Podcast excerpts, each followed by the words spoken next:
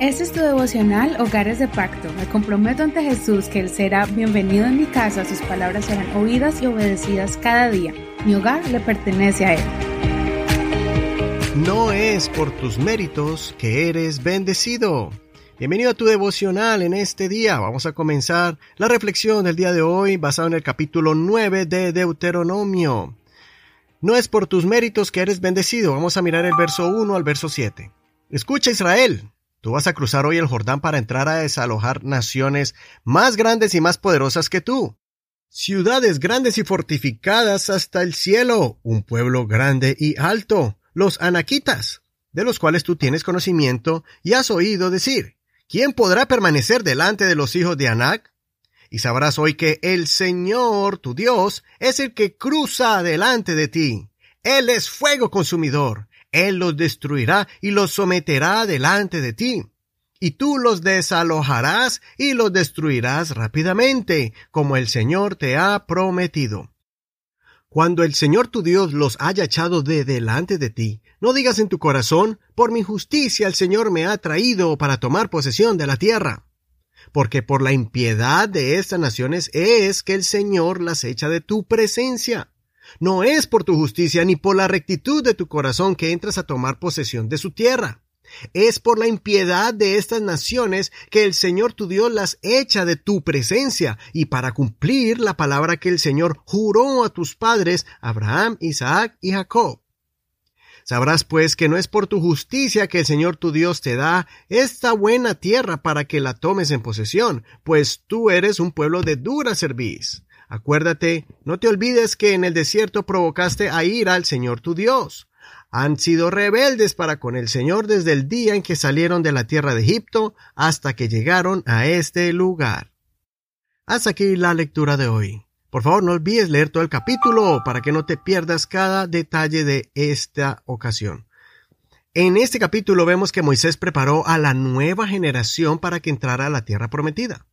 Moisés animó al pueblo también les recordó que, aunque van a conquistar una tierra llena de gigantes, es Dios que se las dará en sus manos porque Él lo prometió. En esta ocasión también les dio un mensaje muy claro.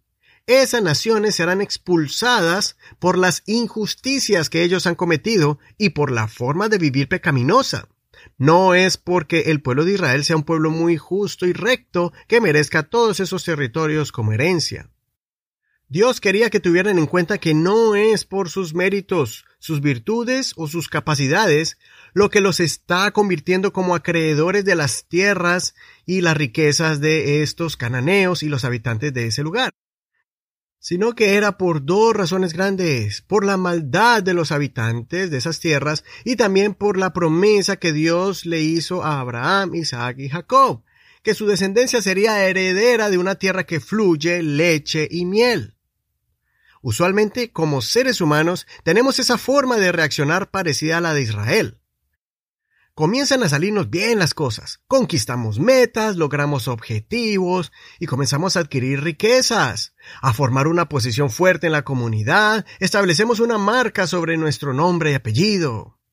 Pero olvidamos quién es el que nos ha ayudado a alcanzar estos logros inmediatamente asumimos que hemos sido muy sagaces, inteligentes y capaces de hacer cosas inmensas, pasando por alto que el Todopoderoso es el que nos ha permitido tener fuerza, salud y protección. Ha sido Dios quien nos ha usado como un instrumento para poder hacer estas cosas y para bendecir a nuestro prójimo. Si lees todo el capítulo, te darás cuenta que Moisés repitió varias veces a Israel que recordaran que no es por su justicia que vencerán y conquistarán. Al punto que les recordó al final todos esos momentos de rebeldía y de incredulidad que sus padres tuvieron delante de Dios, y Moisés tuvo que interceder por ellos para que no murieran. Sigamos confiando más en el Señor, viviendo bajo su gracia, pidiendo su bendición todos los días y manteniendo un corazón humilde dependiendo de la misericordia de Dios. Soy tu amigo y hermano Eduardo Rodríguez. Que el Señor te dé un corazón noble, sumiso a la voluntad de Dios. Hasta aquí la reflexión del día de hoy. Estoy seguro que esta palabra ha fortalecido tu mente y tu corazón, te está abriendo tu mente para ser más objetivo y poder vivir vidas más efectivas en el camino del Señor. Espero que el Señor siga bendiciéndote a ti y a tu hogar. Gracias por tus oraciones, gracias por compartir este devocional, gracias por tu apoyo. Recuerda que estamos en Facebook como Hogares de Pacto Devocional. Ahí están las notas en español, también en inglés para aquellas personas que no son muy fluidos en el español y puedas compartirles también esta reflexión.